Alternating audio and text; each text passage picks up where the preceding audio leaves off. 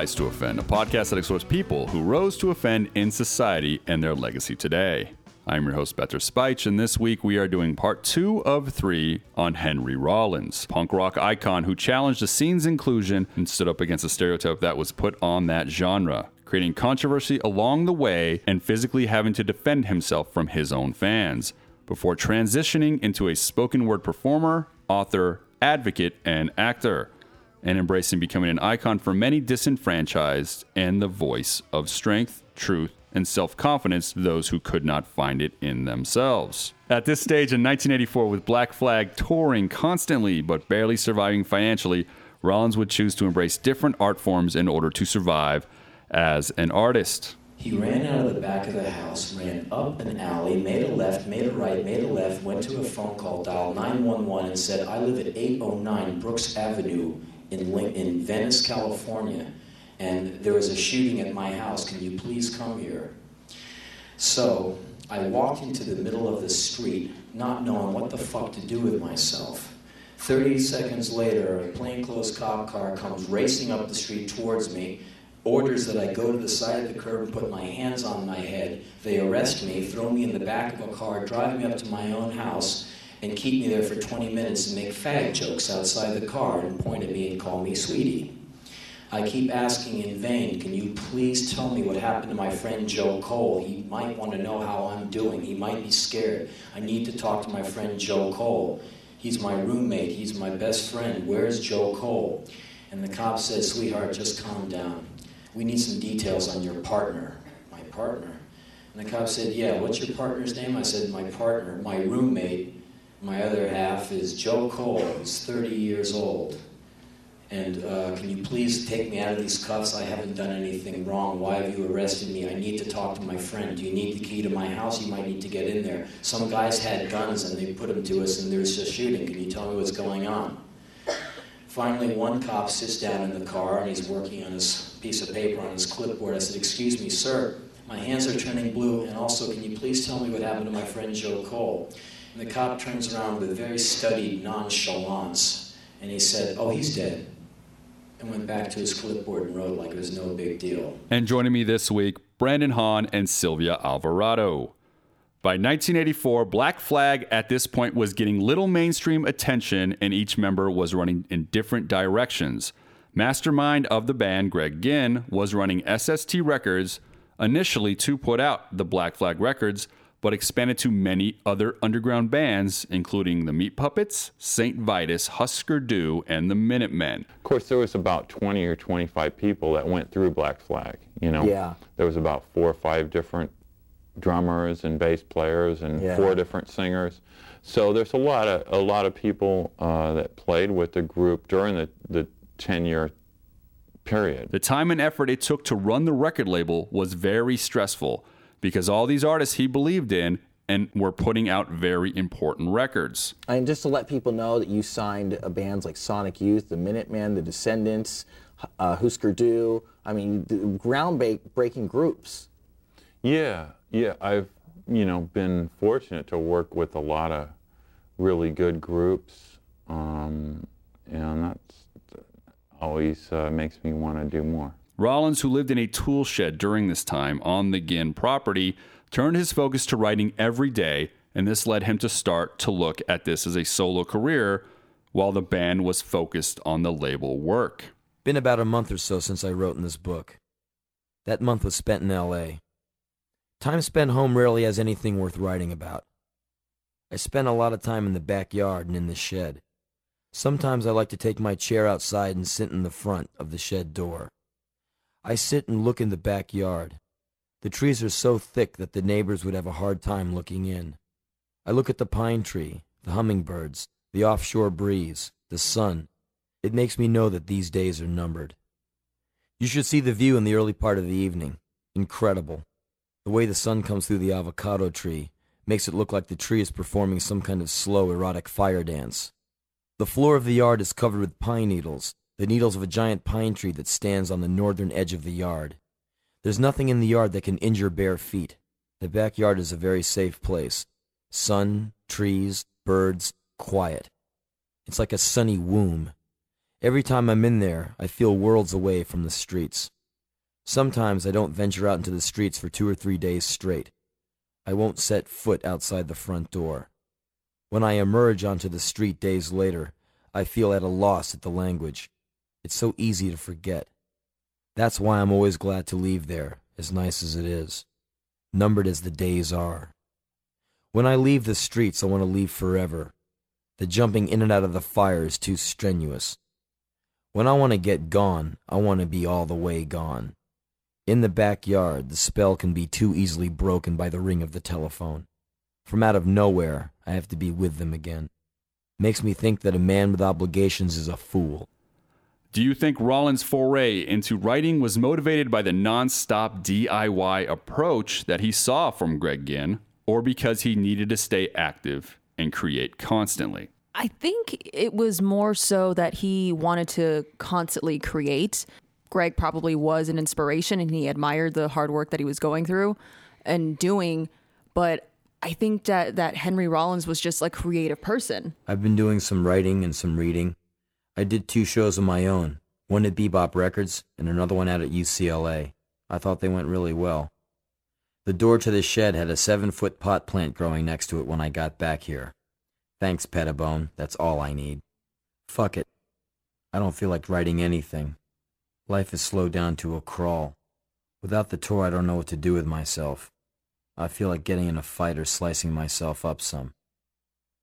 Things are different these days. A lot of bands go out and achieve gold and platinum status on their first ever album, and they never see the inside of a van, and they never have to defend their music, and they never have to starve for their music, and they never have to go out and take it on the beak. I don't know whether this is good or bad. I don't know whether living in filthy dives for several years improves your music or anything. But uh, looking back on all of it, I got to think that they're missing out on some fun.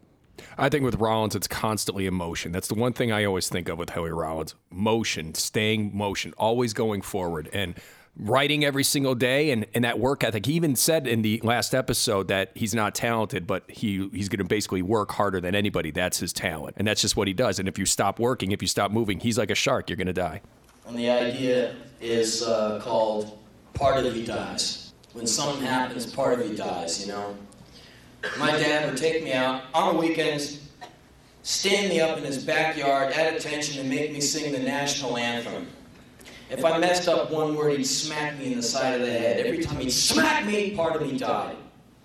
He'd make me do the Pledge of Allegiance. He'd make me sing all these songs. My country is smack! Tis of thee, God damn it! Part of me died. When I would lie in my bed at night and listen to my mom fuck next door to my room, part of me would die.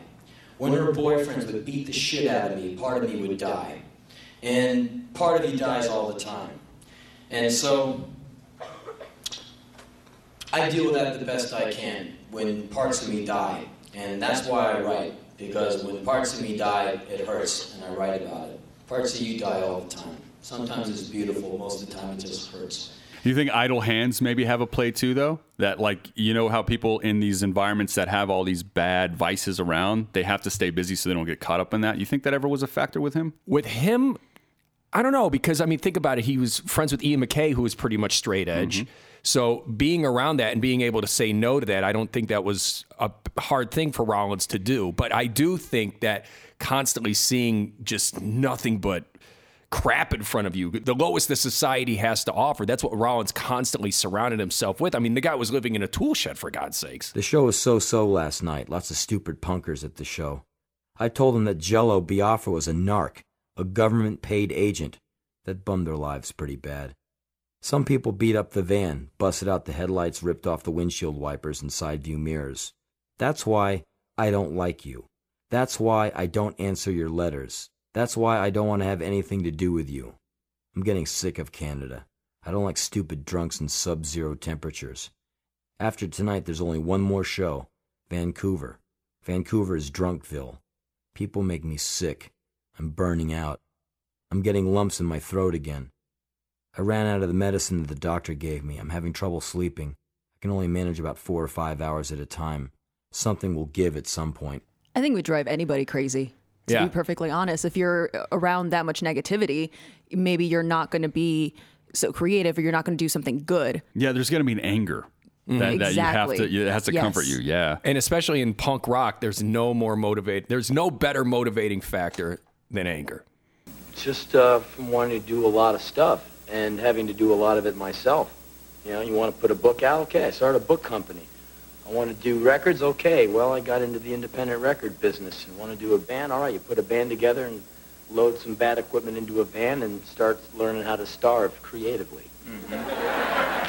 Did you, uh, well, you do poems too, don't you? No. No? You I write books that have short stuff in it, but, you know, I don't like to use the P word. I think labels are really boring. You know, anyone who says, I'm a writer, it's just like, you know, just if you're going to write, shut up and write. If you're going to, like, you know, Ted Bundy never said, I'm a serial killer. I mean, he just went out and did it. Rollins would write and distribute his first book of journal entries and short stories in 1984 on the SST imprint entitled 20, and would start doing talking shows to promote this book around this time. He would also meet a future friend of his that would become very close, and his name was Joe Cole. Each of them had one stroke of good fortune. They crossed paths, and it was just by sheer luck these two aliens crossed paths. They became incredible friends and had a friendship that was beyond words, that was beyond thought. They could finish each other's sentences. When they were together, they were so telepathic it's like they were brothers. It's like they shared the same mind. When they were together, they used to call themselves the chosen one. Everything the other one said was awesome. People around them used to say, Why don't you guys just get it over with and fuck each other, okay? The two would laugh at them and know that these people had no idea how cool the other one was. They would argue with each other. You're awesome. No, you're awesome. No, you're awesome. No, you're awesome. But you're the man. No, you're the man. I guess I am the man. You are. No, but you are. On and into the night. They would watch really stupid movies for their comedic impact. Anything with Sylvester Stallone. The more serious the movie, the more the boys would laugh. They worked very hard in the living room, aping Sylvester Stallone's sagging face. They dissected the movie over the top as one dissects Moby Dick or Ulysses. They got down every nuance of Sly's tortured face. They believed they were the funniest, coolest, most awesome guys on the planet. Together, they were invincible walls of mirth. They did so much cool shit, you will never be able to finish a book about the two of them. The epic movie could never be made. Joe Cole and Henry Rollins would become inseparable and was the first close friend that Henry Rollins would have in Los Angeles. Joe would become a roadie for Black Flag, but most important, would bring Henry the same dynamic that he had with Ian MacKaye back in D.C. I have a bad ability. It's like a curse. I can make anything look bad by looking at it for too long. I always look too long. I see through love and affection. I see desperation and praise. I see hate and jealousy. I see it in myself. I want to walk in the desert tonight. I want the wind to pass over me. I want to let the poison bleed through the soles of my feet into the desert floor. I want to starve the monster.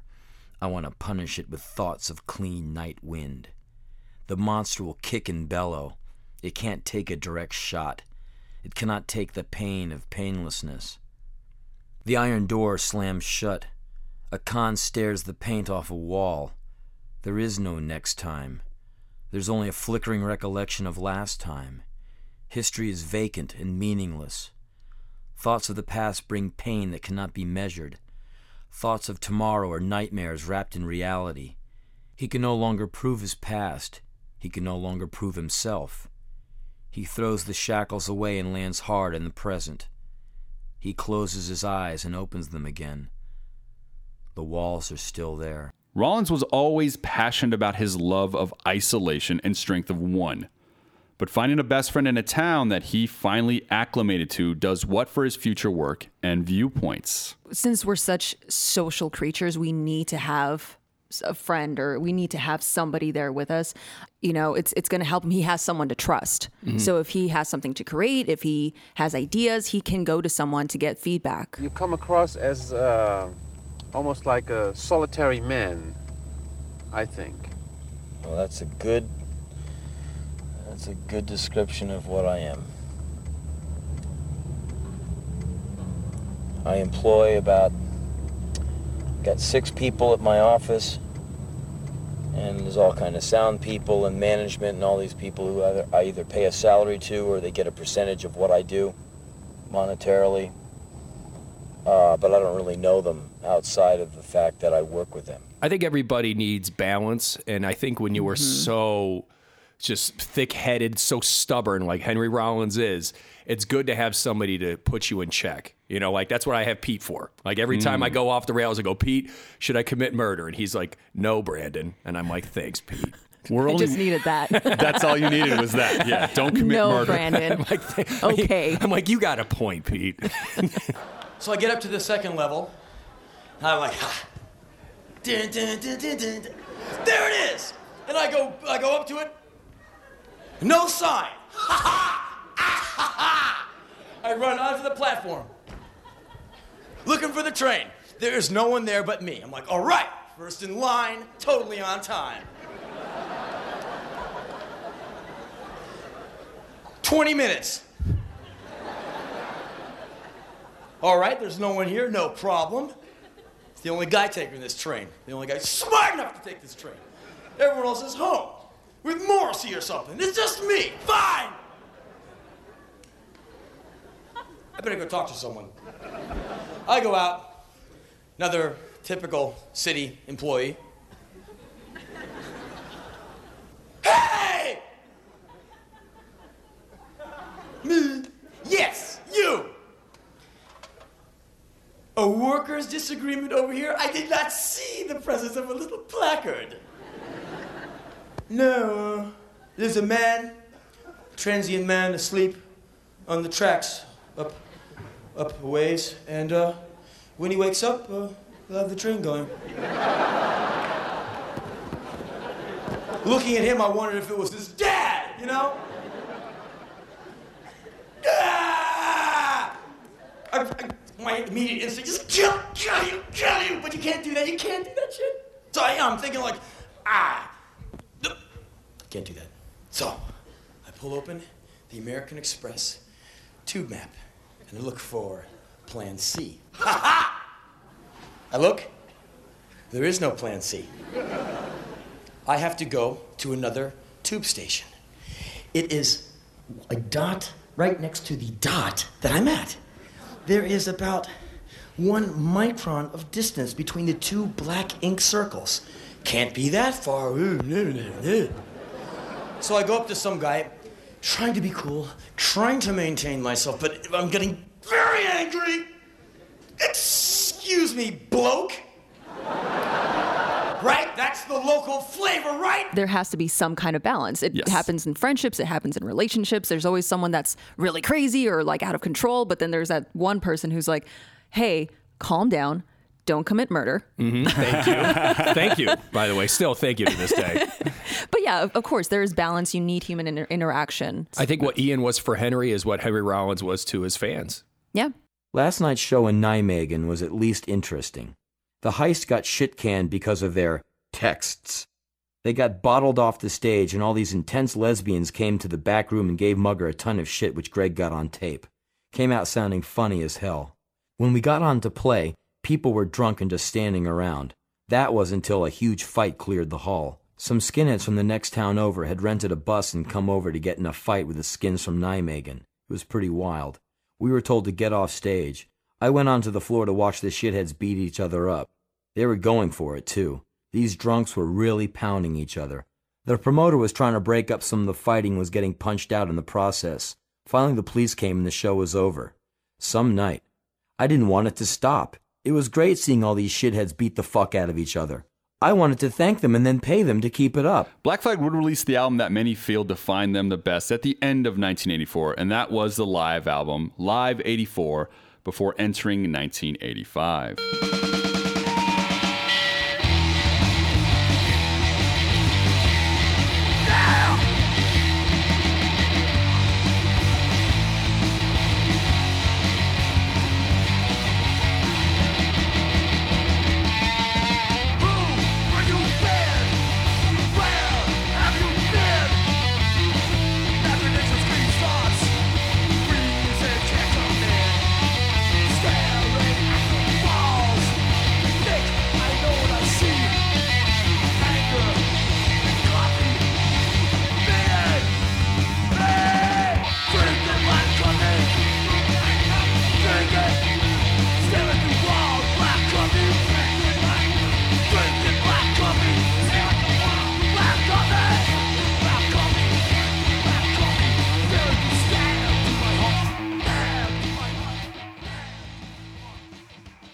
Releasing four albums in 1984, three studio records, and one live would keep them on the road constantly and with new material to keep playing live. Fans would not have the time to know this material, and it would cause issues. More and more, I start to question why I'm doing what I'm doing. Greg doesn't like me much and thinks that I have ill feelings towards him. There's no convincing him otherwise. I respect Greg more than anyone I know. He's incredible. All of us in the crew are constantly amazed by his playing and his presence. He's totally non-stop. He makes me and Dukowski look like bums, no shit. I think that Black Flag is his second string project, his opening band, Gone, being the first. I think that the other members of Gone know that too. You can see it when they deal with the rest of Black Flag. It doesn't bother me. They're nice enough guys and incredible musicians. I think they give Greg a good run for his money. Gone is the tightest, most together band on this tour. As performers, Black Flag did not cater to the fan base and would keep putting out releases into 1985 and play the new material despite the fans wanting the old material. No, I mean, everybody has a different idea of what punk rock is. Um, punk rock started out in New York in the 70s as uh, just an avenue for people that didn't fit into the rock scene at the time. Um, it wasn't about a certain sound. Uh, it, it, was just about people doing different stuff. And a lot of the early punk bands, the, the sounds covered a, a wide range uh, of areas. Um, and then after a while, of course, if every as everything develops, then it gets pigeonholed a little bit more. And and and nowadays, I think people associate punk rock with more of a sound than an openness or, or an idea, and it's become more about carrying on a tradition okay. rather than doing new stuff.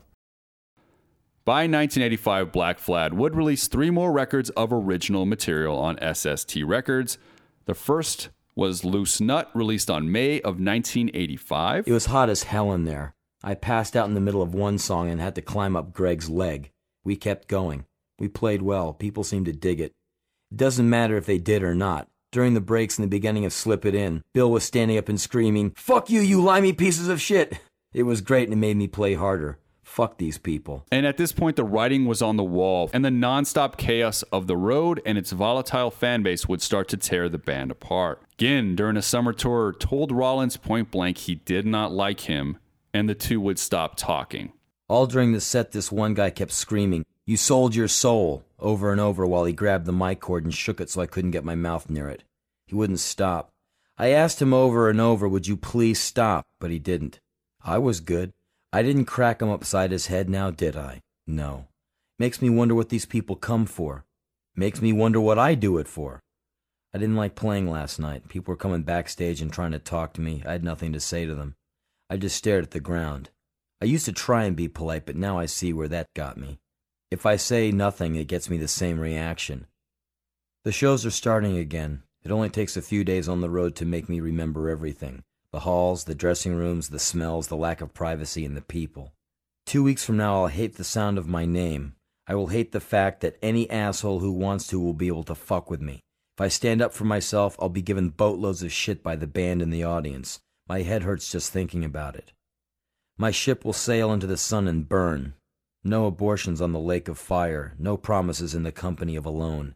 The number one heals, strengthens, and illuminates. Does Rollins feel or know he is going to get fired or let go from Black Flag after this revelation from the leader of the band, Greg Ginn? I think if any person, like uh, from a member of your team, says, I don't like you, it's going to be in the back of your head Mhm. that, ooh. That's a hard thing to get it- past. It doesn't look good at this point, you know? Yeah, that's a hard thing. That's a very personal thing to say. Yes. As much as it doesn't even really sound that bad. Like I don't like you, and it's like it's not like I I hate you. I'm sure that's how he said it Right, that exactly. Yeah, and there's something. That, if somebody's like, "Oh, you're a piece of shit. I hate you," you're like, "Okay, Whatever. you're probably going a little too far." You're but, angry right But if now. somebody just looked you right in the face and said, "Hey," I don't like you. Like, ooh, that it's stings a little. Yes, it's very smug. It's Yes. you're looking down on someone. And the thing is, is with Rollins too, the band. I definitely think he saw it coming. I mean, there's just no way that You would be- I mean, unless you are completely Oblivious. yeah, oblivious to So perception. ignorant, yeah. And, You know, that's the thing. And that's all- where Rollins' thing was is he was perceptive. He did catch up on certain Mm-hmm. things. So that was always one of his strong suits. And I'm sure he knew this was coming a long way. And I'm sure he probably needled him to say that. What do you think of me? Tell me right now. Tell me right now. And he's like, I don't like you. We spent the night at this apartment after the Portland show. A girl told us it was her place. We find out later that the place isn't hers at all. The apartment building is a squat full of junkies. During the night, someone came in and ripped off a lot of our people's stuff. Greg got it the worst. He lost his bag, containing his headset, practice amp, all of his tapes of his new tunes, all of his writing, his money, his tapes of music, everything. The girl obviously knew who did it, but wouldn't give up any information. Some of our crew demolished the apartment, destroyed it, threw shit out of windows, broke the toilet, everything. We bagged up everything that looked of any value and took it. We went downstairs to where the other junkie lived to get information. He said he knew nothing. Maybe he didn't. The guy's woman came into the hallway screaming. That bitch, was Kira, just spat on me. I'm gonna kill her. She ran past the guy and got a baseball bat. He stopped her before she could get to Kira. We left. Everyone's a junkie to me now. All of them want something. They don't care who they fuck over to get their junk. There's a brutal beauty to that. The singleness of mind, the focus, a straight line, a one way street. Say a man has a lover who's a junkie. On the outside, he's calm, but on the inside, he burns knowing that he's second to the junk. What a drag. They're all junkies. The world is a junkie. I'm a junkie. Life is my junk. And this is also during a point in the band where, look, I'm sorry, you do have to cater to the fans a little bit. Every time you go, oh, it's about us, it's about us, it's about us, it's like, yeah, we understand that. But the whole point of live music is so we can all be as one. And you do need songs to unite everybody. I tell you, you know, you know, you know what selling out is? Selling out is taking a load of shit from a bunch of lackey people who don't do nothing except do shit like this, you know? I'm just against stuff that smacks of just complacent crap, non-moving people. They're like leeches. They just like sit and hold on to you and suck on you for a while. It's kind of like a drowning pool. You know, all these people waiting at the bottom of the pool and they grab up at your feet and pull you down. Whenever you stick your head out of water, they just love to pull you down. But if you get down and sink with them, then it's cool sailing, you know what I mean? And I think this kind of thing, what I'm doing now, is taking a fist right up the ass. And it's also Ginn is his boss. He's the one that hired him. You know, so when your boss tells you that as an employee, technically we can say Rollins is. And to make matters worse, this is a creative project. So what are you going to say in the in the music room? Hey, we're writing a song. How about this idea? Shut up, I don't like you. You know, it's like, all right. it's just it's the whole thing is bad. The whole thing gets put on the brakes. What do you do at that point? Like, oh, all right. Oh, just go into the corner. I'll just scream and fight people at the I'm audience. gonna go, yeah, I'm just gonna go back to my tool shed. This is a song. It's called Rat's Eyes.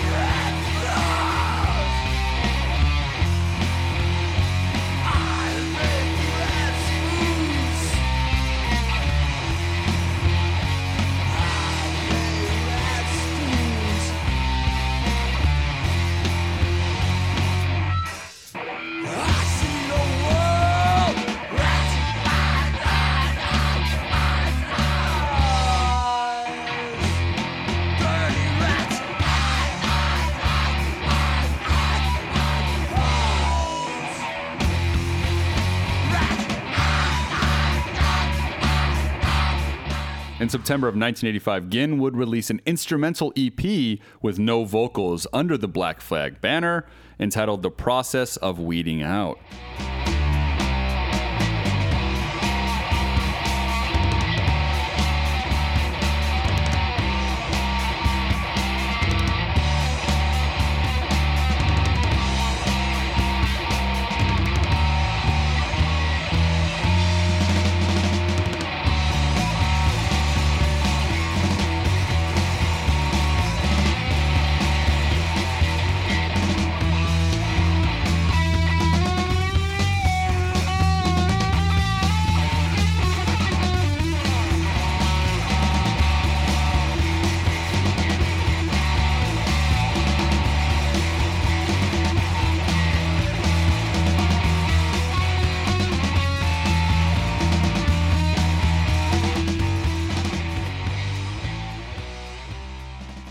One month later they would release their final studio album, In My Head, and its bluesy influence, even grunge sounding similar to bands like the Melvins at the time, would be another change in their direction.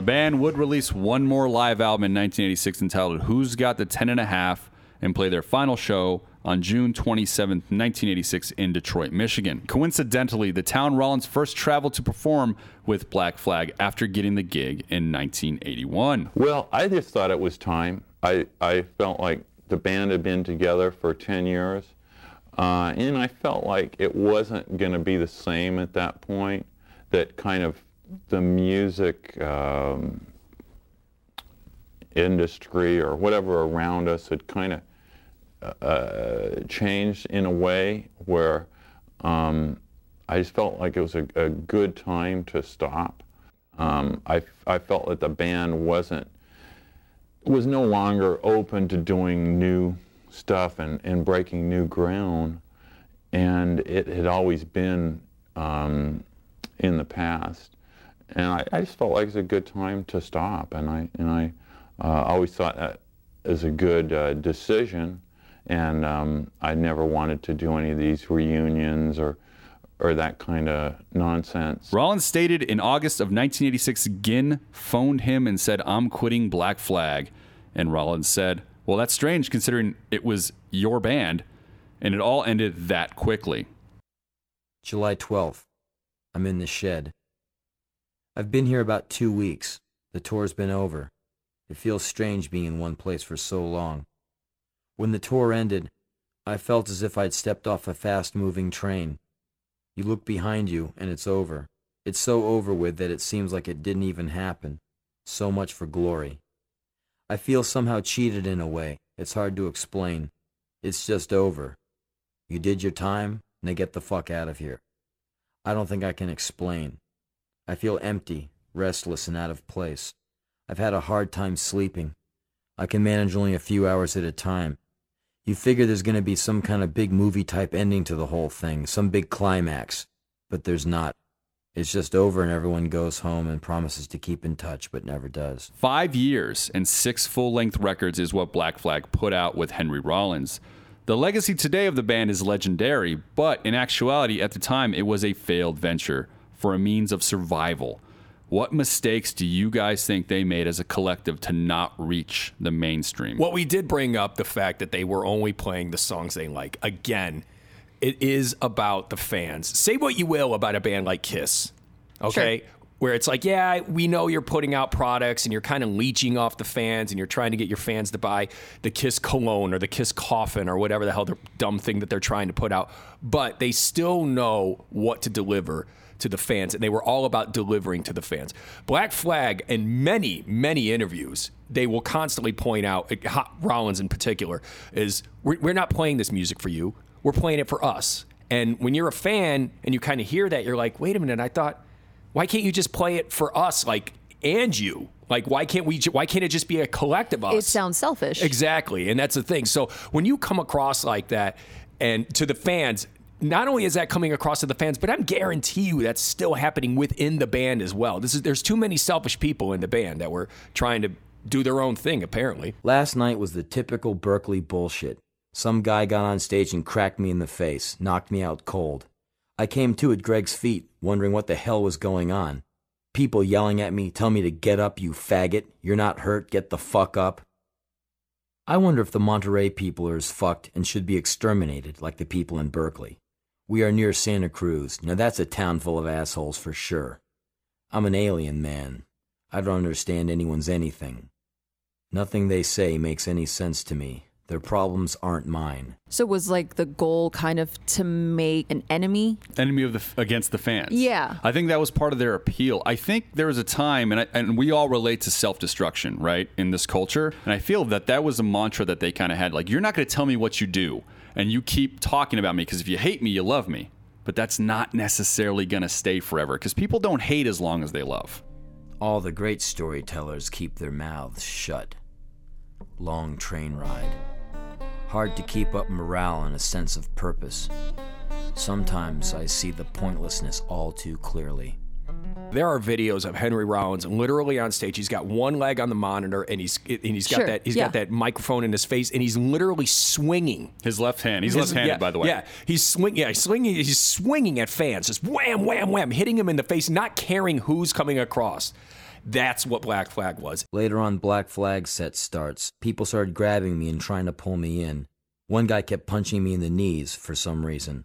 I let him keep it up for a while, and then I clipped him in the head with a mic. Not hard, but just hard enough to make him notice that he's punching me a little bit too many times. He keeps it up, so I wound up and belted him with my fist in the mic. His nose broke and his face was all bloody.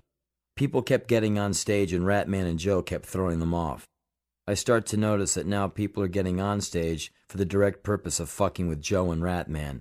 They are trying to pull them in. The guy whose nose I broke is now standing in the middle of the crowd with his arms outstretched so he looks like he's nailed to a cross. His headband looked like a crown of thorns. The blood trickling from right below his eye looked great. Old Jesus Christ is alive and well in Tampa.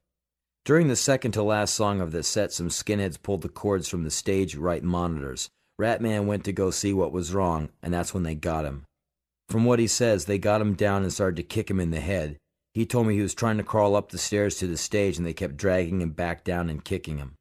I didn't see anything except for Rat getting back on stage with his face all mangled. We stopped playing. The insult started in seconds. I could feel balls of spit pelt me from all over. People started to chant bullshit over and over. I just sat down behind the amps and listened to them. Black Flag sucks. Fuck you, Henry, you pussy. We want our money's worth. Play more, you faggots. Henry, you suck. I want my money back. Rock stars, take the money and run. The thing is, though, is keep in mind, look at how many bands that they influenced. I remember an interview with Jim from Pennywise, and he was saying, uh, I didn't know what I wanted to be. He goes, but then I went and saw Black Flag. Now, this is when Dez Cadena was fronting the band. And he goes, but I just saw this rage. And he's like, I have to do that. And he went out and started Pennywise, which to this day is still one of the most successful punk bands ever. I was in the alley loading up, and this drunk guy started bothering us. He came up and tried to kiss me. I punched him in the throat. He flew into the side of a dumpster. Slept at some creepy skinhead girl's house. She was on speed and was up rattling around the house. I kinda slept on the floor of her room. Some of the crew slept in the living room. There was this girl sleeping on the couch. I think she had sex with one of our crew. When I left in the morning to go to the truck, I saw these ugly women naked lounging in a hot tub in the courtyard. It looked surreal. Steam rising around all these nude women. I thought I was hallucinating. I got about an hour of sleep. Now they did get in their own way, though. Do you think because they were learning on the job, Black Flag in general? I think so, especially when they've changed the sound so many times. You know, I mean, they've never really committed to one sound, and I respect that. You know, I respect that as an artist. I don't like it when people uh, are a slave to the genre, and every time Black Flag changed, they pissed their fans off, but they still walked out with their middle fingers, going, "I don't care. We made what we wanted to make." You need to venture out as an artist, though, to not be pigeonholed. You know. Absolutely. Yeah. You think we wanted to do a GG Allen episode and I wanted to listen to all that audio? No, but you fans kept telling me to do it. And then I ventured out and did John Callahan, something I wanted to do. And did you feel better after that? Hey, that's why we're doing Rods now because those numbers didn't match. You know? so I'm back to the fan side. You know, uh, and like, oh, you got a big opinion, pal. I open my mouth. I'm quintessentially American. I am so red, white, and blue. If you can't stand it, there's the exit sign. That's what this country's all about. You know, Jefferson's on my side with all of this. He told me not to shut up. When we start shutting up, that's when we start losing our, our civil liberties. You know, I, I, I think no one should be shutting up. How do you show that you like your fans? You don't ding them for money every possible chance you get. You make the CDs long and you add a lot of cool bonus cuts. You don't charge 50 bucks for a t-shirt. You charge a little bit more than what you made off it. When kids download your stuff for free off the internet and they tell you about it, you don't get mad at them. My party line is, pal, I'd rather be heard than paid. So if you want to steal my stuff, you you go ahead and do to me what record labels have been doing to me for, you know, now now you get to play the man. Good for you. But am I going to come after you like Lars Ulrich demanding my 35 cents? No, man. You know, if you can't afford to listen to my music and you got to get it off the internet, at least you're rocking. By 1985, Rollins would officially start publishing his own books through his own company, and that was 21361 Publications. He would also start recording his own shows at this time and release what would be labeled as spoken word shows.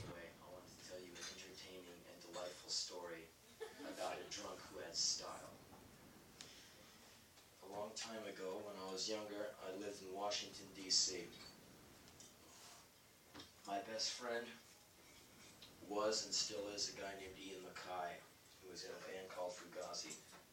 Ian and I came from the same neighborhood when we were about 11 on. There was a local bum in our neighborhood. He was not a bum. He was he was a god. He was a prophet. His name, he went under three names. Paul, Crazy Paul, or Sky King. He was he looked like Aqualung. Like the album. Reddish hair, the beard covered with food, mucus, snot, tobacco spittle, cake saliva, dirt, insects. Uh, he he grew up with us. I mean, I was this high. I go out on the street. There's Paul. I grow bigger, my voice changes, I get four hairs on my dick. There's Paul.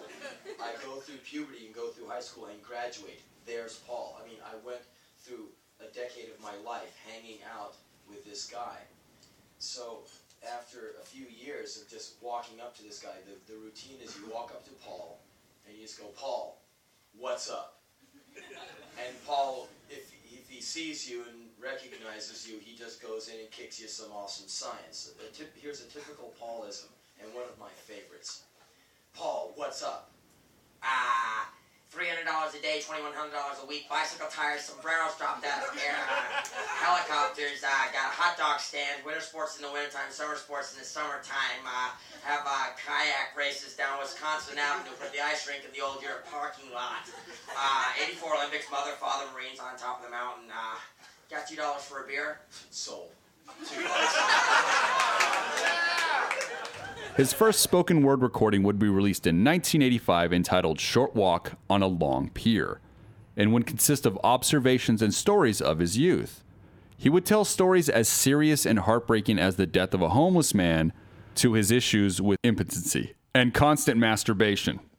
Can I go to my circle of friends? Hey, fellas. Hey, Henry K. Possum, man. What's up? Hey, guys.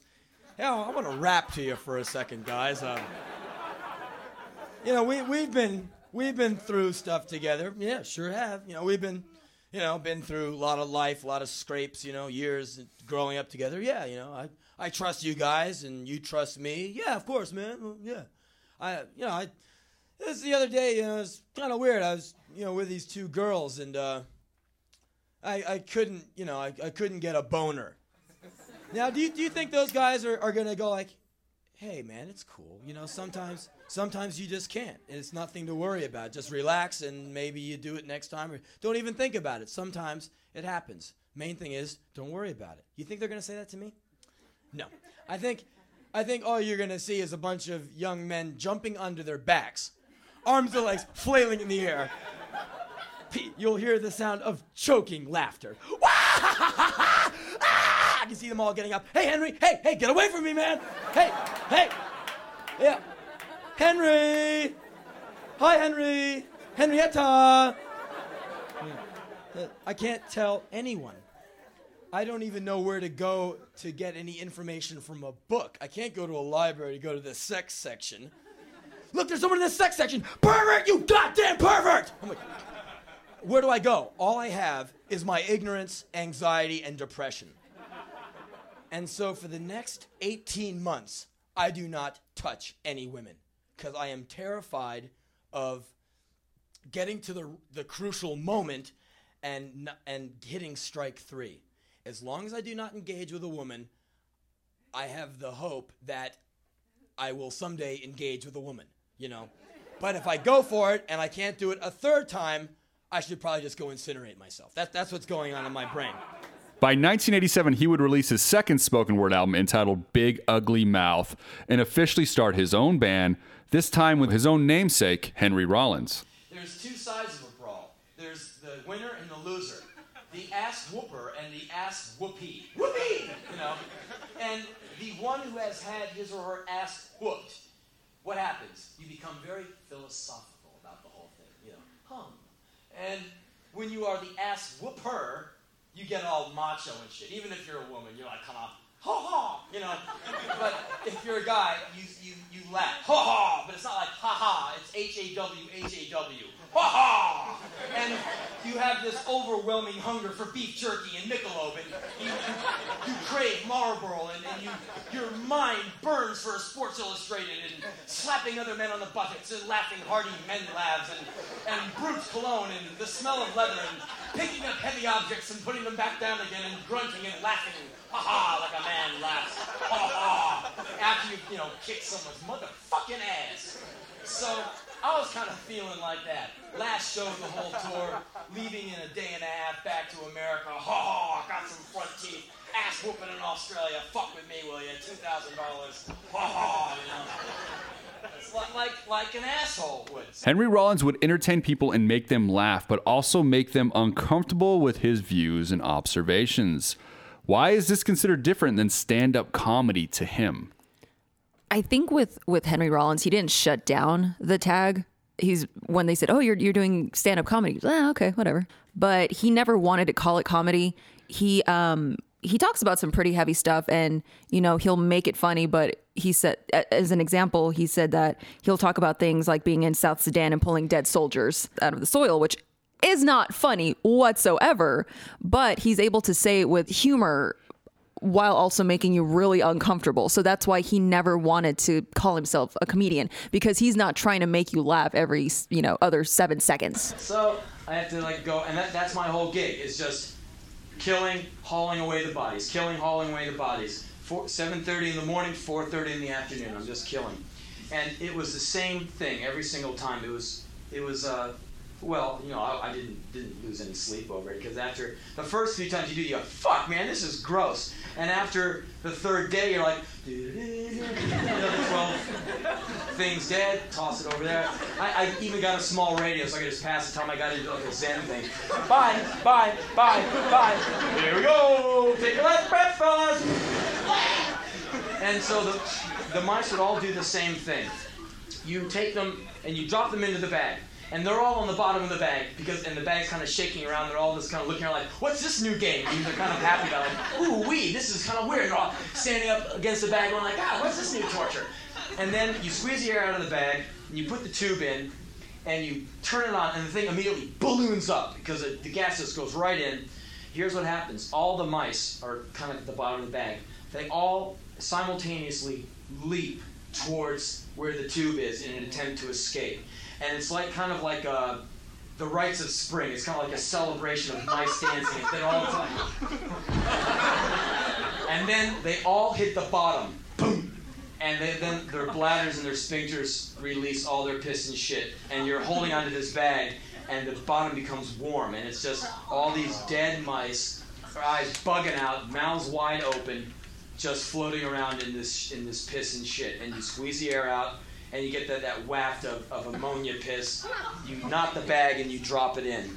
And just watching them all leap to the top, there's this is kind of like this jump for joy, and then they all just land. It was really intense. And all the little fuckers, they all die with their eyes open and all that.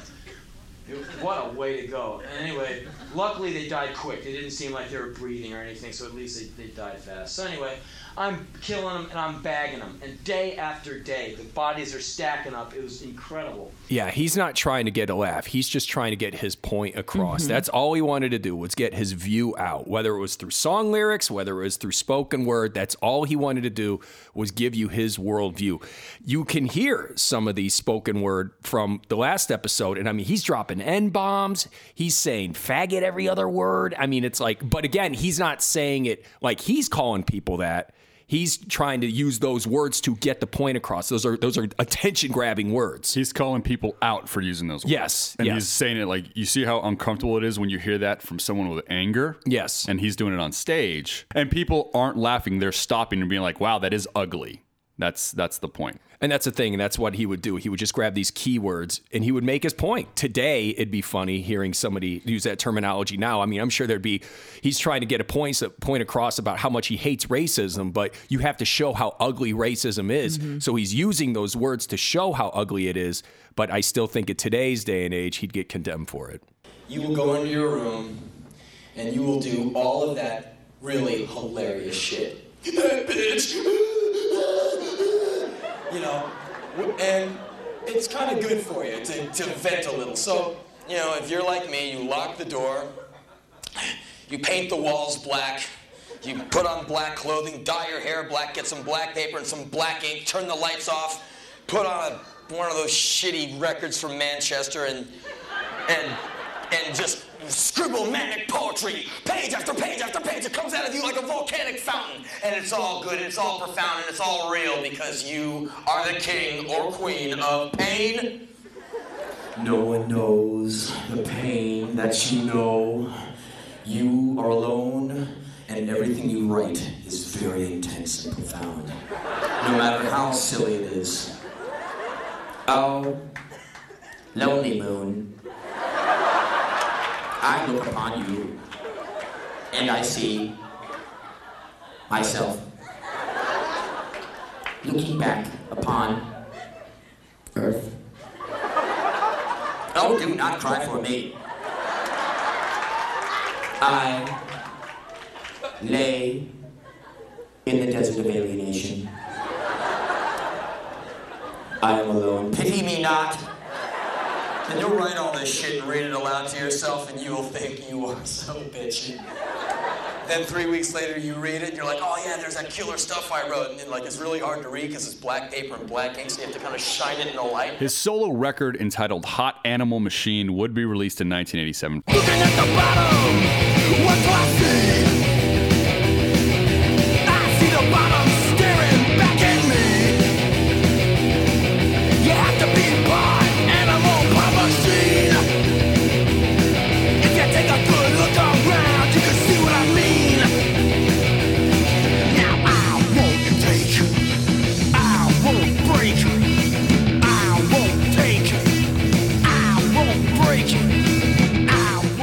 Won't. Quickly by an EP that was released by him under the moniker of Henrietta Collins and the Wife Beating Child Haters called Drive By Shooting. Even though they're in the middle of a whirlwind tour of Leeds, England, we managed to catch up to Henrietta and the band and drag them into the studio for a session. PCP1 is proud to introduce Henrietta Collins and the Wife Beating Child Haters. Hello, Henrietta. Hi, Paul. Hi, gang. Hit it, fellas nothing to your imagination this time. We tried that last time, and in our opinion, uh, it didn't work. We're gonna do a little number for you right now. It's called Drive-By Shooting. It's pretty wild. I hope you like it. We're gonna get in our car. We're gonna go, go, go. Gonna drive to a neighborhood, kill someone we don't know. Drive-by shooting. We're gonna go out killing. That's what we're gonna do.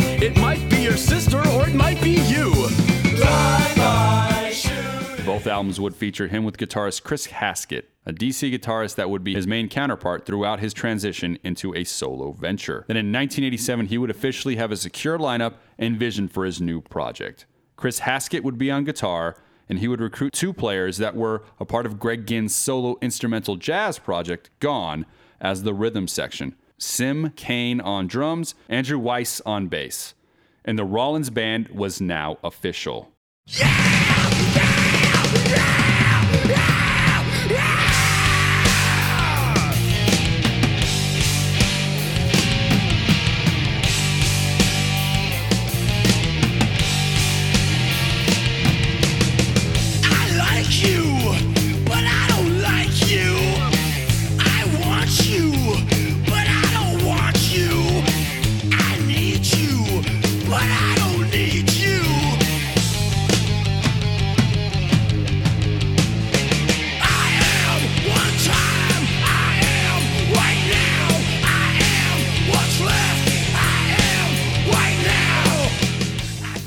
After five years in Black Flag, as a frontman of someone else's band and vision, what does control and leading a new project under his name allow him to do?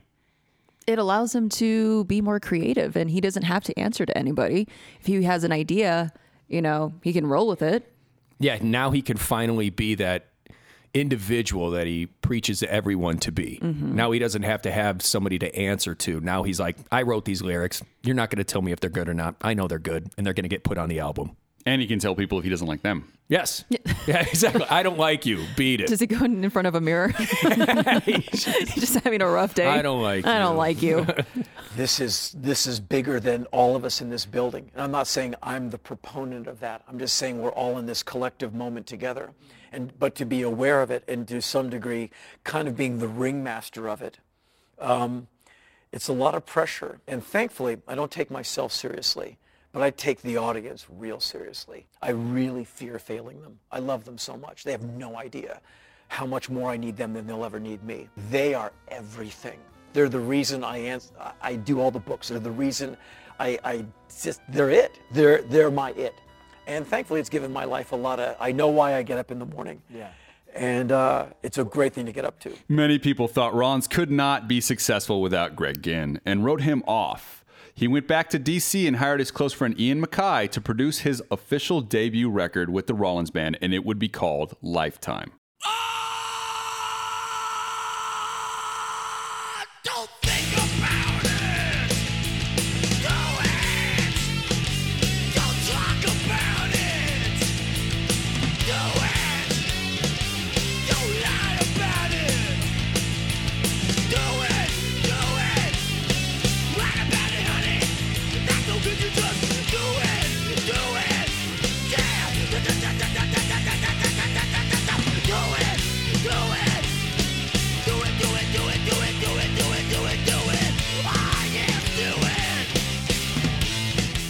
Sound of the album was fresh and bluesy and distanced himself from the hardcore and punk sounds of Black Flag, creating a different voice and personality musically.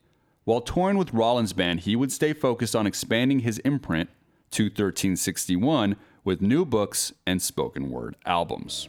I walked by Chris's old house on 52 Harold Mount, the place where we wrote all the stuff for Hot Animal Machine in October 1986. There was a beautiful blonde haired girl sitting in the kitchen where I used to sit at 6 in the morning, desperately trying to write songs. Damn these days off. Give me work so I don't have to constantly consume myself. I turn corners. I keep seeing myself mirrored in the bricks. The city fills me with an alien strain of stagnating, suffocating sadness and regret. A pinpoint on the map, mental quicksand. Trudge through the park, cold wind mixed with tiny rain, like getting coughed on by a corpse. Sure, I'm good. Good at fooling myself so I can sidestep despair with the grace of a matador. I can wear a weary smile and carry it off quite well. Like all human insulation, it's cowardly and sometimes downright mandatory to get through some of the shit that gets thrown your way. To be able to pull away from a night that's reminding you of all things that trip you up. I know you know what I mean. What did Rollins' band's spoken word tours and publishing books do for Henry Rollins as he transitioned away from being the lead singer of Black Flag? I would think it, it widened his audience. You know, you have the the the fans of Black Flag, but then you also have like new people who are just learning about him. He's able to branch out, so it's not so much the the angry music; it's whatever he wants. He, Yeah, now it's just the angry Rollins. Yes, it's just it's just him now. So I think he's he's attracting more audience. He's being able to be more creative, do whatever he wants. You know, he's creating bluesy, uh, fresh sound, and that's that's all him. And quite honestly, I wouldn't mind having your girlfriend. I've forgotten what it's like. I haven't had a girlfriend since 1988 or something. Ever God. since then, it's just been little hit and run adult excursions. Quite honestly, most women bore me. You know, if they smoke, I'm turned off. If they drink, I'm out of there. Uh, if they're stupid, I'm bored. If they're mean, I'm bored. If they're trying to use me, I'm out of there. So I guess I'm very picky. If they don't work out, I'm not interested.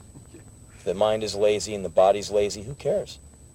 You mean working out uh, physically? That's right. Out. Oh, that's they're not in shape, hey, go be fat on someone else's time. I think with Henry Rollins doing the spoken word and doing the band stuff and writing the books, you're just going to be able to attract audiences that would have never given you the chance if you were in Black Flag. Sure. Now we don't have to listen to the thrash of Black Flag. Now we can read the words that you're trying to get across. You don't have to be a punk rock fan to enjoy a Henry Rollins book. You can enjoy the anger. You can enjoy the truth that's coming out of it. Even though at the time, I mean, let's face it, he was in his early 20s and it he sounded like he was in his early 20s. Yeah, I think I know you. You spend a lot of time daydreaming, and people have made comment to that effect, telling you that you're self involved and self centered. But they don't know, do they? About the long night shifts alone, about the years of keeping yourself company, all the nights you wrapped your arms around yourself so you could imagine someone holding you, the hours of indecision, self doubt, the intense depression the blinding hate, the rage that made you stagger, the devastation of rejection. Well, maybe they do know, but if they do, they sure do a good job of hiding it. And it astounds you how they can be so smooth, how they seem to pass through life as if life itself was some divine gift. And it infuriates you to watch yourself with your apparent skill in finding every way possible to screw it up. For you, life is a long trip, terrifying and wonderful. Birds sing to you at night, the rain and the sun. The changing seasons are true friends. Solitude is a hard won ally, faithful and patient. Yeah, I think I know you. Now, I think in, in that time too, in like 1987, the music industry, I think bands had a curtain. They had like this, you can't get close to them. So there wasn't really a human element. They were larger than human. That's how they were sold to the masses. And him doing spoken word shows, I think, showed him as a human before taking that stage with people. Yeah, I usually write about myself just so I can come from truth. Hmm. You know, I can't write a song about you because I don't assume I know you. And working on assumption, it's, not the way to do it for me. I like to come from my corner. That way I can be unrestrained in truth and you can take it or leave it. But it is my version of the real thing. in music, when you're in a band like Black Flag and you're singing lyrics, that's open to interpretation. When you're doing spoken word, that is it. That's really not open to interpretation. This is the point that I'm trying to make. Mm-hmm. And if you miss the point, you're kind of dumb. And Rollins didn't want you there anyway. I think America enjoys one of the greatest versions of democracy under the sun. I think America is very well served by the Bill of Rights, the first 10 amendments of the Constitution. And so you have all of the, as Lincoln said in 1838, all the materials for your future security and defense. So you have a transparent representative democracy. That's why I hold no contempt for American government. I I just want to upgrade it and improve it. Uh, I, but I'm not one of those. Oh, here comes the tyranny. Oh, shush. This is gonna, there's going to be no tyranny. Uh, but there, there, we do need more representation, uh, more accurate and acute representation, and more transparency. But I think by and large, you're, you're very lucky with what you have. Does it? Can it use an upgrade? Sure. Can any system run by people use an upgrade? Rollins' band would release another EP in 1987 called Do It, and the band would be a touring machine. And Rollins doubled that. When he wasn't on stage with his band, he would be traveling across the globe perfecting his spoken word performances. Many of those tours would just be him and his friend Joe Cole. They went to the Whiskey, a go-go, one night to watch a band. It did not matter what band it could have been. It did not matter who was with them. No one survived the treatment they gave people. It could have been Black Sabbath in 1972, their common favorite band, and they still would have bagged on Ozzy because everything was funny when they were together.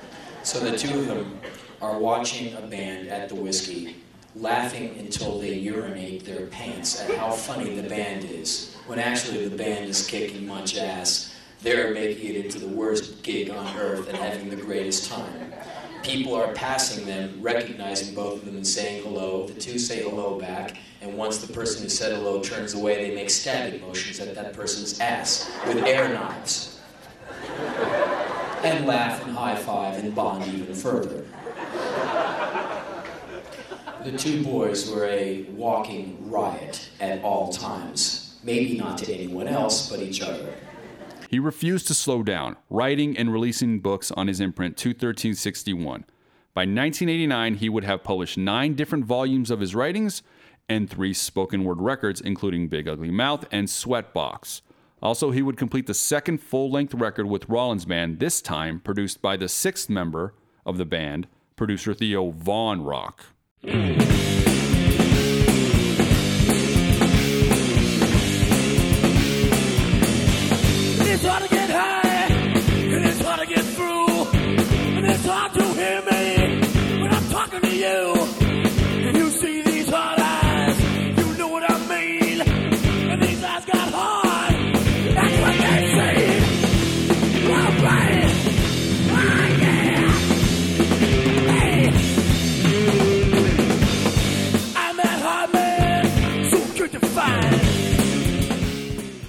The image and stature of Henry Rollins transitioned from an angry youth to a funny, even charismatic and entertaining performer in multiple formats.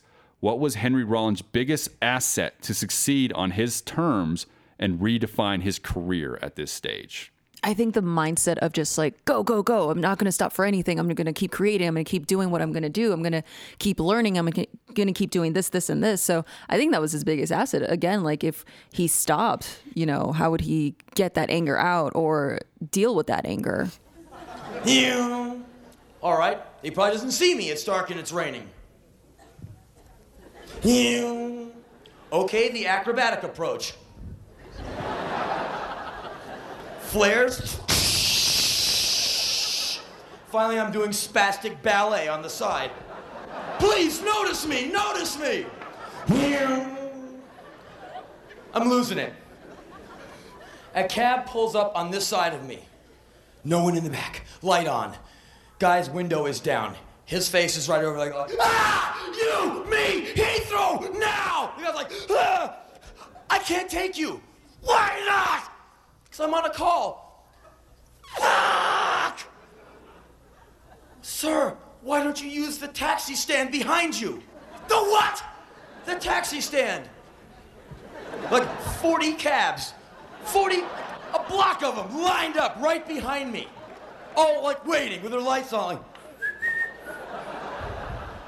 all having a laugh at this idiot getting soaked. Oh, He must be an American. Look at him. Look- Did you see? Did you see that one? I thought that was funny. I run up to the first cab. You, me, Heathrow now! I dive in the back. The guy goes, "When's your plane?" Soon. We'll never make it. And we drive anyway. And like he's leisurely driving. I'm like, could you go a little faster? Nope. And I'm in anticipation. You know, like, we get to the airport. The cab fare is like seven pounds. I give him a 20. He slams some coins in my hand as I'm going past his window with my backpacks. I go, right, run around the front, go running, running at the uh, TWA door. I look into my hand. The guy has like stiffed me for like 10 pounds. He's like put like, you know, 80p in my hand. I'm like, I'm gonna get. Red tail lights out back onto the road. Ah, happy hour. Ah, I fucking hate Yankees. Oh, oh. Off he went to the pub. the idea of just constantly moving, constantly staying in motion. And I really do think that there's something going on with Rollins again, that underlying anger. And when you are motivated with that kind of rage, I mean, honestly, I mean, it's like Henry Rollins had so much anger in him. I mean, that's a never ending supply. It's like cold fusion at this point. And confidence comes from being there. It's come, it comes from learning from mistakes. And he's put himself out there in so many different styles and formats right now that how many mistakes did he make financially? How many mistakes did he make musically, creatively, with with giving up control? You know, and at this point, him having full control of everything. There's no record label right now. It's just him. He's making mistakes constantly, but his confidence is he's learning from them.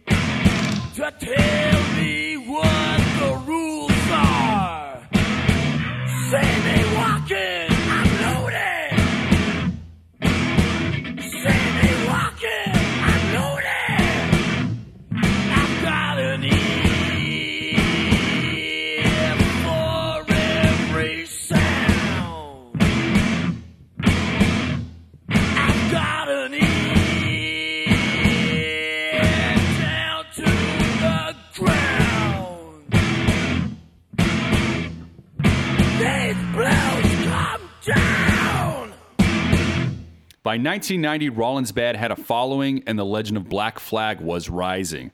And that band was being recognized for their input in modern times. But the only truly active member in the spotlight was Henry. The rest of the group slowly transitioned to smaller projects, so Rollins was being seen as a true punk rock icon. As the second wave of punk rock was becoming more and more mainstream in the early 90s. So let's talk about rock and roll for a second. I don't believe it or not, I don't get into hatred. Not not not petty hatred. I'm a connoisseur of hatred. I only want that big, beautiful, righteous hatred. Like like hating hating weakness. Now that's a righteous hatred. You know, hating hating pettiness, hating being a self-serving, egotistical motherfucker like all of you. Just hating that, but hating a singular person, you'll find after a while it's really not worth your while. If, if you really have a lot on your mind and you really want to do something with yourself, which I'm sure you all do, hating someone is you're giving him too much of yourself already. If you hate this guy, don't hate him. Just leave him alone. Walk away. It's like when someone wants to hand you a, a big pile of horse shit. You don't have to take it. It's like, fuck you, man. so I don't get really into into hating people like that. I mean, I hate all cops. Good ones, bad ones. The only ones I don't hate are the ones that are pushing up the daisies. Despite the Rollins band's sound far removed from punk, his spoken word shows and books were now being embraced by the old audience he used to fight nightly, and the legacy of Black Flag was finding a new audience. I wanted to tell you a story of young love. I used to work at this pet shop when I was young. Growing up, I was in Washington, D.C., and at the time, it was 95% black, and I listened to black music. I got chased by black guys. I got charged with the murder of Martin Luther King at age six. Hundreds of years of slavery at age eight. You know, it was a it was a tough town. You know, it was like it was this it was a you know politically charged environment. You know, after releasing a live album with Rollins Band in 1990 and the spoken word record Live at McCabe's, major labels were ready for Henry Rollins and would start to pursue him.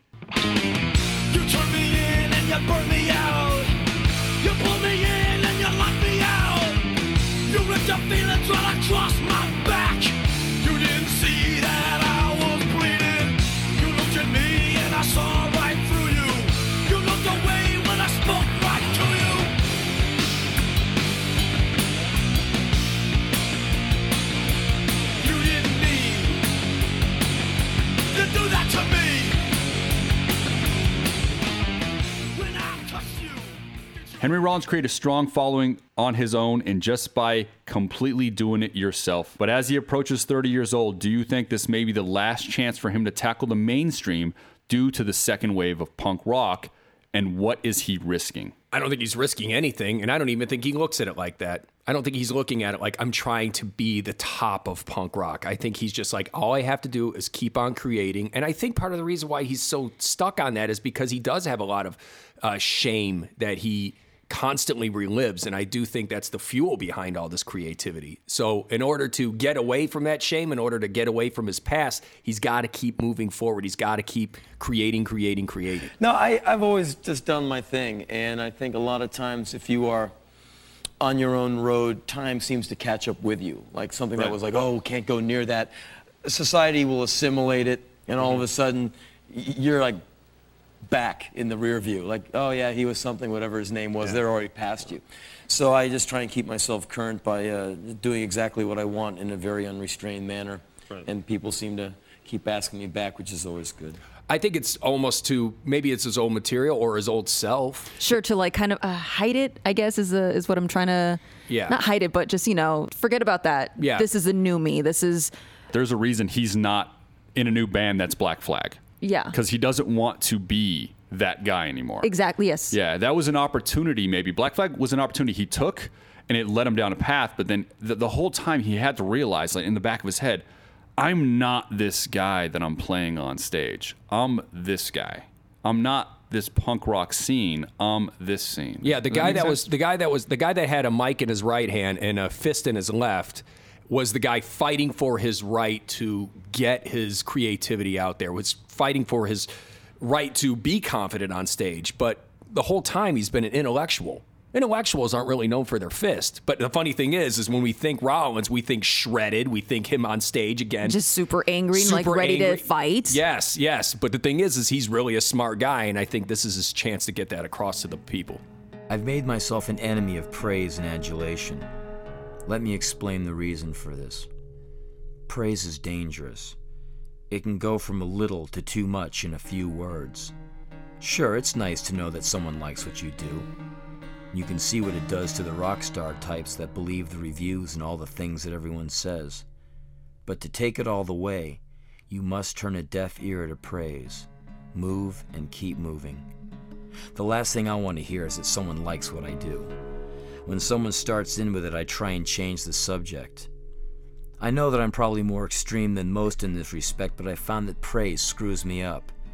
I like it best having little or no interaction with people at all. That's not to say that I don't like people that come to the roadhouse to see the show. I feel a great responsibility to these strangers. They take time out of their lives to check out what I'm doing, and I'm honored, but I don't want to hear the rub. I am systematically destroying myself piece by piece, and I don't want to be complimented on it. You have to be careful, because it can all turn on you. I find myself in bad situations where I ask myself if I should never talk to anyone again. I just want to get on with the work, the rest doesn't matter. Rollins' next album would be a milestone for him and his band, and it would be their third full length album titled The End of Silence. And the cover art would feature his entire back tattoo as the front cover art.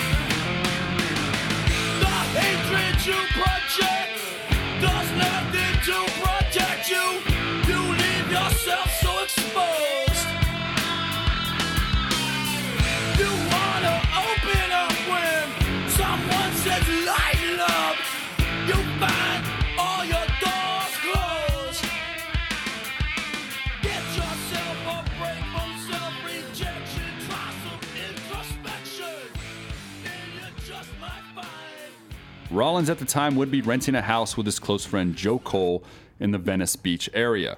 Joe Cole at this point would have been working with many different artists and himself was a musician, author, and actor. He would develop close relationships and work with bands like Sonic Youth, Hole, and would be in a relationship with bassist Michelle Leon of Babes in Toyland. Well, yeah, my, my old roommate moved down, and my friend was tired of the hovel he was living in, so I said, why don't you take the front room? Why were you targeted, do you think? Um, it's a pretty interesting thing. Um, a few days before it, the whole thing went down, I just finished a record called The End of Silence. And Rick Rubin, uh, you, you know Rick Rubin. Friend of mine, yeah. Sure. And great producer. He's a, you know, he was a fan. And so he called and said, heard your records. And I go, yeah. He goes, can I come over and listen? I go, of course. So he comes over to the house with his Rolls Royce Right, yeah. parks it in my neighborhood, which is like a crack neighborhood. It's pretty intense. It's Venice. It's it's tough. It's not a great neighborhood. No, it's not a great place. Right. But it's okay if, if everyone if you're a local, and I love that neighborhood. So he comes over with the with the that huge rolls. He leaves my place. This long-haired guy with a, with an early cell phone in his back pocket. Mm-hmm. The whole neighborhood is checking him out. And I wrote in my journal that night, my place is going to get popped. Because Rick was there flashing the car. Because the neighborhood saw, because they knew I was the MTV guy. He's that guy. We've seen him on TV. Right. But he's cool, you know. You know. So they leave me alone. And then I think that maybe word got around, and and someone had the misguided thought that there's stuff in that house that's worth something, which is obvious. Was honestly not the case. Right. Was the house um, alarmed? Was it? Uh, no, no, no, no. You had And I- nothing in there and anyway. I was broke. I mean, Right. I had like 11 grand publishing advance, and all I knew was like I could now pay the rent without like writing my mother a letter. Henry and Joe Cole were renting a house in a poor, rundown, dangerous neighborhood in Venice Beach, California. One day, producer Rick Rubin came by their house to hear the record of The End of Silence and parked his Rolls Royce in front of their home. People in the neighborhood saw this, making them think there was expensive things in the home. He shoots down like It was Rollins and Cole's habit to shop at an all-night grocery store a block from their house. Their visit on December 19th, 1991 was forgettably ordinary until they got to within 50 feet of their front door. Did you hold the cabbage, kid? Come on. Okay, put it back down. Put it back down. Don't look at me. Don't look at me. Within one second, you are going from the 90 millionth trip to the grocery store home to two guns in your face. And, you know, your reality changes very abruptly. A few days later, on December 19th, 1991, Rollins and Joe Cole walked from the night's events, and before they reached their home, two gunmen placed guns in their face and robbed them $50 at gunpoint. The guy who was on me said, if you yell or if you scream, I'm going to blow your head off. And I said, okay. Yo, you scream, I'll kill you, okay? What zoomed through my mind was, if I speak loud, the gun will go off. And if I whisper, maybe it won't. What do you got?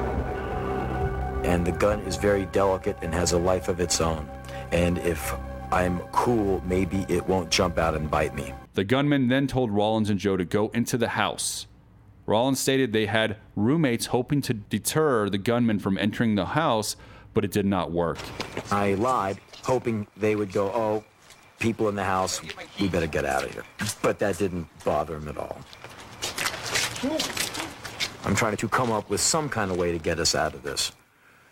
Because it's not as if you're going to go for some movie stunt like grabbing the gun and wrestling around. That's, you know, that's fiction. And then, as, as Rollins entered the house, he heard a scuffle on the porch and gunshots. He ran through the home as the assailants were shooting at him and exited out the back door, finding a payphone and calling the cops. When returning to the home, Joe Cole was found and he died from his gunshot wounds. They started shooting. White guys, black guys? They were, they were, they were black guys. Do you think it was racial? No, I, I think it was like set up. I think uh, you know they said that's where the money is. It's, it's just a neighborhood jacking. But um, so when they go in and they say, "Give us your money," and you go, "I don't have any," they get pissed. I don't know. We didn't get that far. We got to bang, bang, bang. You mean they just They just walked you in and started shot? Well, I, I opened the door and walked in. I had my groceries in my hand. I dropped the groceries on the floor. and I was thinking, what can I do? What can I give them? I'm just my mind is spinning. I mean, you ever had a gun at your head? It's a it's a new experience, you know? And so I was like tripping on the whole thing, thinking it's a dream of some kind. And then I heard shooting, and then the shooting stopped. And my legs took me right out of the back of the house. I ran up the alley, called the cops, was promptly arrested. You were arrested. Yeah, well, I fit the description of the guy I was calling in. Let me ask you a question, And though. so my friend was shot and killed. So you're saying so your back was to these guys. You heard shots. Mm-hmm. You, I guess you heard your friend drop. No, I just heard shots. You didn't, and you just ran when you heard the shots. I after which was were smart. over. No, the shots came to an end. I just stood there for a second and went, "Oh, okay." Wham! Went off. I went. Now, why do you think they let you get away? Do you think they realized that they oh had no, a no, no! They didn't let me get away. The detective came with me the next day. He goes, "Okay," because my groceries are still standing where they were. Yeah. Crime, crime scene hasn't been touched. My friend has been moved away. And so uh, they said, "Okay, stand where you were standing." I said, "Okay." Here I am between the two grocery bags. And they go, "Check out the the path of the two bullets." This one missed you by an inch on your left side, and this one missed you by about two inches on your right side. That guy was trying to kill you. And that is the most intense thing that's ever been said to me. Rollins has always had a sense of community with the disenfranchised despite not sharing their problems like addiction and criminal activities. What is the hard lessons he learned after the death of his close friend Joe Cole? I think he learned desperation. I think he, when you live like Henry Rollins and you're like, you know, you kind of surround yourself with the disenfranchised, you kind of surround yourself with people that are downtrodden. He's never been one of these guys that's like, I'm going to take from you. But, you know, he's never been that guy. He's never been like, I'm going to take something from you. He's always found a way to get by, get pull himself up by his bootstraps, get food by himself if he need be but it doesn't always work like that in those neighborhoods. A lot of in those neighborhoods, a lot of people are like, "No, I want what you have, and I'm going to take it." And that's pretty much what he learned. He learned that in those neighborhoods when selfish acts take on a whole new meaning to some people. He refused to believe that though for years. That's what I'm saying. It's like he he wanted to see the best. He in- saw everything that happened around him, not to him. Yes. But he saw okay. it happen around him, and he refused to believe that. Why do you think that was? I think maybe because he heard other people's story, the, the people that were doing that type of stuff. He's like, he got to know them as people, and he just kind of was like, oh well, it's never going to happen to me. You think it was maybe ego, and he's like, "This, yeah, it'll never happen to me." Like you think in his head, he's like, "No, they can't pull this on me."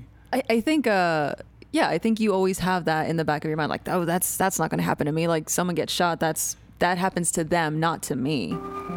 When someone dies in this way, it's not just the loss of a life. There's a mother, there's a father, you know, and then all of us, the friends, who lost this fantastic person, and you never recover from it all the way. You always carry some of it in you, and it, it wrecks you year after year. As mutilated a concept as justice is in this country, and how it only seems to benefit a certain skin color and a certain um, economic uh, place in America, real justice is a pretty righteous thing, and I'd like to see it done and exacted on these individuals.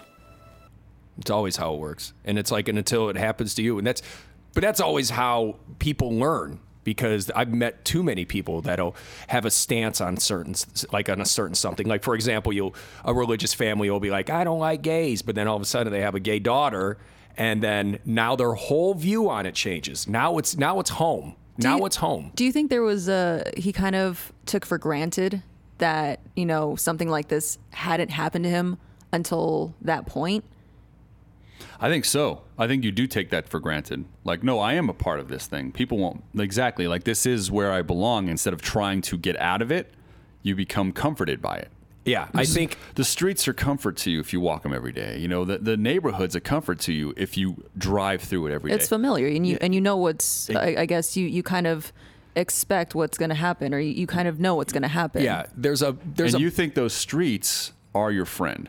There's a bond There's a- that takes exactly. place with people that grow up in the streets. You think that you're in the uh, foxhole together.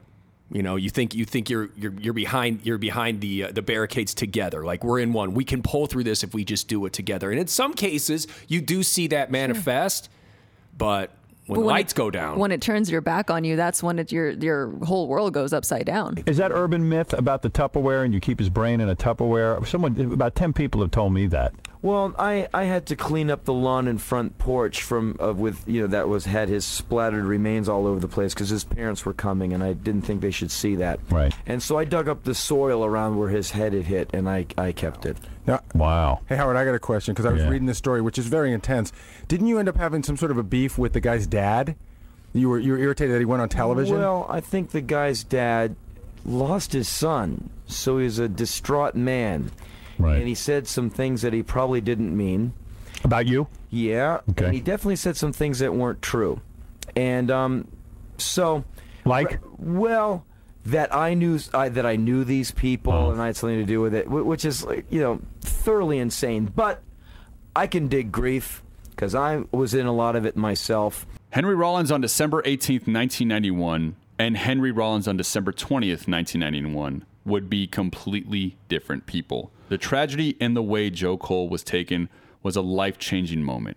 He would tell the story on many spoken word performances and revisit it often, keeping the memory of his friend alive. Even releasing a book entitled Planet Joe, written by the Journals of Joe Cole on 21361 Publications. And then it took us a couple of days of frantic moving, and we moved every piece of furniture and gear out of that house and threw it in a storage space. And I lived in someone's office for a few weeks and went on tour. And I'll tell you what, man, all that talk about kill a motherfucker like it ain't no thing and all that tough gang banging shit, you know what? I think it's fucked up and stupid. Because when someone dies, it's not like in those movies. The two men who robbed and murdered Joe Cole would never be found, and 30 years since his passing are still at large. There's one good thing that comes from this. When something this powerful happens, there's a powerful lesson you can get. And here's what I'm not trying to say I'm some goody goody, you know, oh, I love you all, and that, and that new wave shit. But look, I don't know many of you people. I don't even know how many of you are here tonight, but I'll tell you one thing.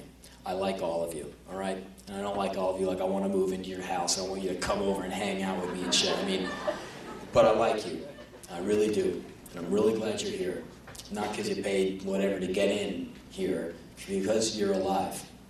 And I don't even know you, and I, I love your life because you got one.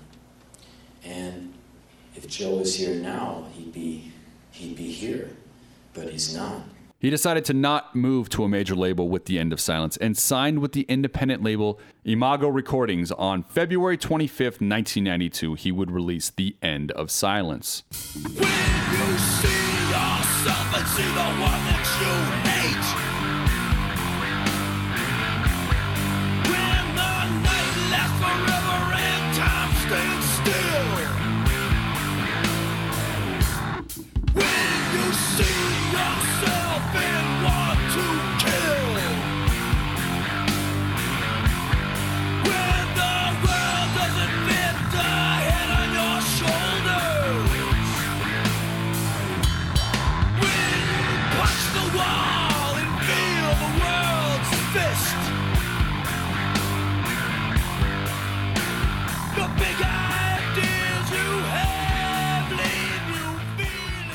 The record made top 10 lists around the world and is considered a landmark record of the alternative music movement and showed that the musical voice and career of Henry Rollins was far from over.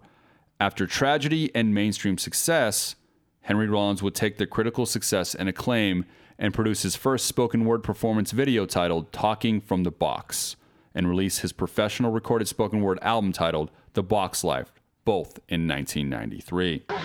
When I'm home, I got, you know, I, I lift weights when I'm home. I got my little gym set up every day, 3 o'clock, the 100 minute Phil Lynott tape. All sad songs. You figure, you know, you'd be working out, you want to get pumped up. No, no, no. It's, you get that, that I hate you woman energy you love me, you bitch. Ah, Phil Lynott possesses the irony I never had. You know, he always says, you, you left me, but I'd come running back. and I say, you left me, and I'll come running back to stab you, fucking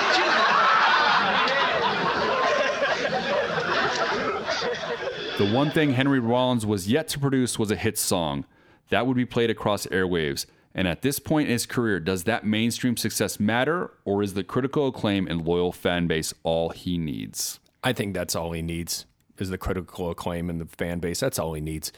And at this point, too, I mean, look how much his life has changed. Again, you listen back to episode one, and he's talking about shooting cops like it's a badge of honor, like it's a good thing. Well, after his buddy got shot, who was the first person that he called? The and cops, I'm yeah. sure I'm sure that was a eye-opening experience. Do you think it's kind of um, a way to tribute Joe? Yes, I, I, that's a good point. That's a good point because again, Joe they'll win if he But leaves. yeah. Yep. Yeah, they'll win. So he, know? he signs with a major record label, and you know his friend was killed because of you The know, major record label. Exactly. So I think it he might have felt that it would be insulting. And it wasn't because of the major record labels. It was because of the arrogance the major record labels proposed. Showing up in the ghetto in a fucking Rolls Royce. You should know better, dude. You should know better. You can do a lot of things for nothing, and you can waste a lot of your time and do nothing. And I figure you get born with this body, and if it functions, I figure you're really lucky. And why anyone would want to screw it up is beyond me. So, with the minute and a half I have remaining, I just implore you to stay away from the heroin, the dope. Why any of you would like to take those beautiful lungs you have and put cigarette smoke in it is totally beyond me. I mean, what's the matter with you? You guys were raised by wild dogs or something? But anyway, you are what it's all about. If anyone tells you you're lame or something, no one has anything that you don't have. You're what it's all about. You're it. Do you think in the back of his mind, though, he was like, I need a hit and I need to get out of here? I'm sure there is a point where, you know, if he would have made that hit by then, I'm sure it would have been just a feather in his cap. But I don't think, but I think the overall message to him is always have a sense of self. And once you sign with a major record label, now all of a sudden you're not the boss. You kind of sell your soul. There you go. Yeah. And he's always been against selling your soul. Mm-hmm. When I'm on the street walking around, I always hear Madonna blasting out of a car or a store. Madonna's everywhere. In the big cities, in the big slums, Madonna is there, just like Sister Teresa, making us forget about the rats and the garbage. I have no friends besides myself. None. I made that decision today. People turn, pull attitudes, lie. They don't come through. I see it all, every fucking second of it, and I hate it. I know some great people, some of whom I trust. They're okay by me. I always watch them to see when they will betray me. I have only one real friend myself. I'm always amazed at how hostile and abusive people can be. When it happens at Black Flag shows, that's the strangest. There are all these people there to see you, and they'll give you shit, try and hurt you, and try and rip you off. It's a lonely place I've put myself in. Why? Because I'm sick of letdowns, lies, deceit, and betrayal. I will maintain and support Fort Rollins forever. As 1994 approached, Henry Rollins is now known for much more than just the lead singer of an iconic punk rock band, but an unrelenting voice and strength in entertainment. And while in demand, he would be tasked with making decisions to maintain the serious persona or embrace the comedy that could possibly change the view of him to audiences again. It is very hard to find inspiration because you don't know who's playing you the right cards or who has the aces up their sleeve who is trying to, to fuck you up, you know, because all these guys come on with this the sincerity rap. Oh, don't worry, we're sincere. Everyone's sincere, you know. I said this last night. Attila the Hun was sincere. Uh, Idi Amin was sincere. Every cop is sincere. The Klan is sincere. I mean, they sincerely want to kill you, right? So everyone is sincere. So who gives a fuck about sincerity? Think about my friend. Think about my friend who was, who was murdered. You know, just so you know, I got a friend. He's dead. He got his face blown off right next to me about a year and two months ago. His potential is over with. He's in a plastic box in Burbank, California, two feet under the ground doing nothing, okay?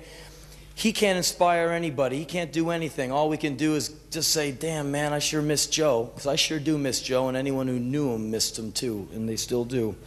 And he'll never do anything again. But all of you have infinite potential. I mean, you're here, right? I mean, none of you are dead, I don't think. You seem pretty alive to me. And you're capable of anything. You guys are capable of anything.